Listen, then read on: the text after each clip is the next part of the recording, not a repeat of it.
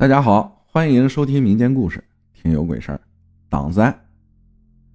说下二零二零年十二月二十日发生的一起车祸，在我们县城的东边，一个老爷爷骑着电动车，载着自己七岁的孙女，驶往县城。后面一辆大卡车车速太快，追尾前面的三轮车，三轮车又撞向了前面的老爷爷和孙女。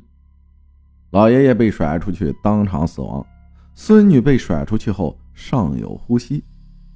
救他们的人给小娃娃做心脏复苏的时候，按了一下心脏，小孩子当场吐了一口血，也去世了。执勤的交警在处理现场的时候，正好媳妇儿打来电话，他按掉电话，给拍了个视频发了过去。他老婆看了视频，给他说：“太惨了。”你听他家人哭得多伤心呢，是不是小孩的妈妈在哭？交警给他老婆说：“现场只剩执勤的交警，再无他人了。你怎么听到有人在哭，还是女人的声音？”他老婆说：“你不信，你打开视频看看，听一下有没有人哭。”交警诧异的点开他刚给妻子拍的视频，结果视频真的有一个不见其人。只闻其声的女子的啼哭声，听着后背发麻。他拍视频的时候，现场周围真的再无他人，更没有其他的声音了。为何视频里突然有个女人的惨哭声？他又让其他人听了听，确实有个女的哭声，更不像活着的人发出来的声音。吓得几个人不知道如何是好，赶紧收拾完现场。就走了。再说一个前段时间我亲戚家发生的真实事情。我一个远房舅舅，他家住在山上，因为家里老鼠多，所以经常有野猫出入自己的屋子，特别是晚上的时候，吵得他睡不好觉。于是他决定找个时间抓住这只猫。某天晚上，野猫还是和往常一样来抓老鼠，舅舅早早准备好。等着猫进入自己的圈套，果不其然，野猫落入了舅舅精心设计好的圈套里。他对野猫的积怨已久，新仇旧恨让他迷失了心智。抓住后，直接甩在门上，猫当场摔死了。他总算出了一口恶气，心里舒坦万分。然而，他的噩梦才刚刚开始。至此以后。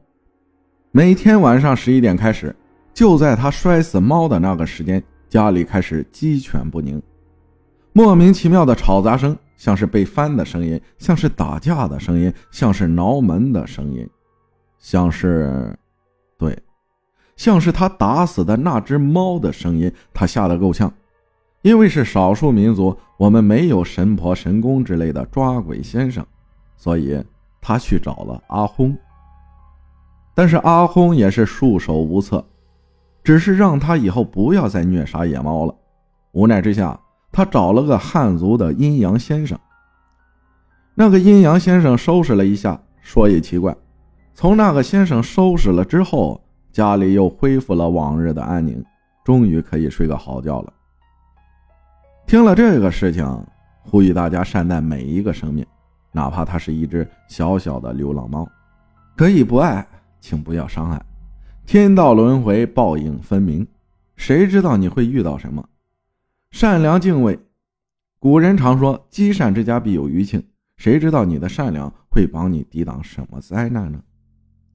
说起帮自己抵挡灾祸，说一说发生在我身上的事情。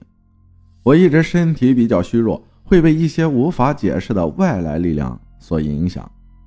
虽然我自己感觉自己很健康，就是很无力、很虚弱，莫名其妙的哭。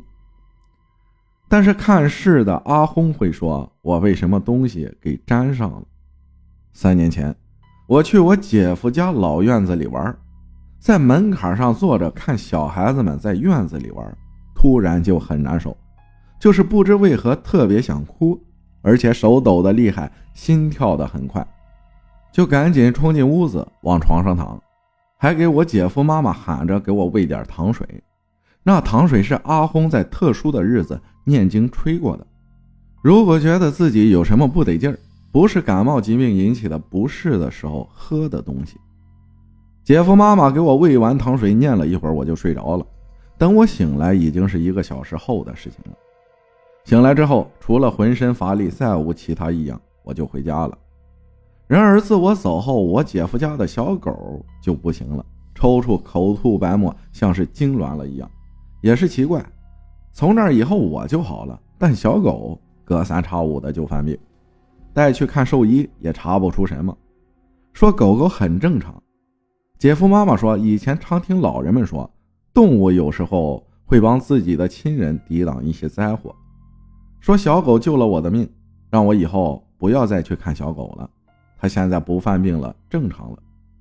如果我再去，万一小狗又生病了，就不好了。让我给他买点好吃的捎过去看看就行了。对了，小狗现在在我姐夫舅舅家生活的好好的，就是我答应给他买骨头的事情到现在还没兑现，过几天一定要买给他。感谢提拉米兔分享的故事，如果我没猜错的话，你应该是回族，对不对？感谢大家的收听，我是阿浩，咱们下期再见。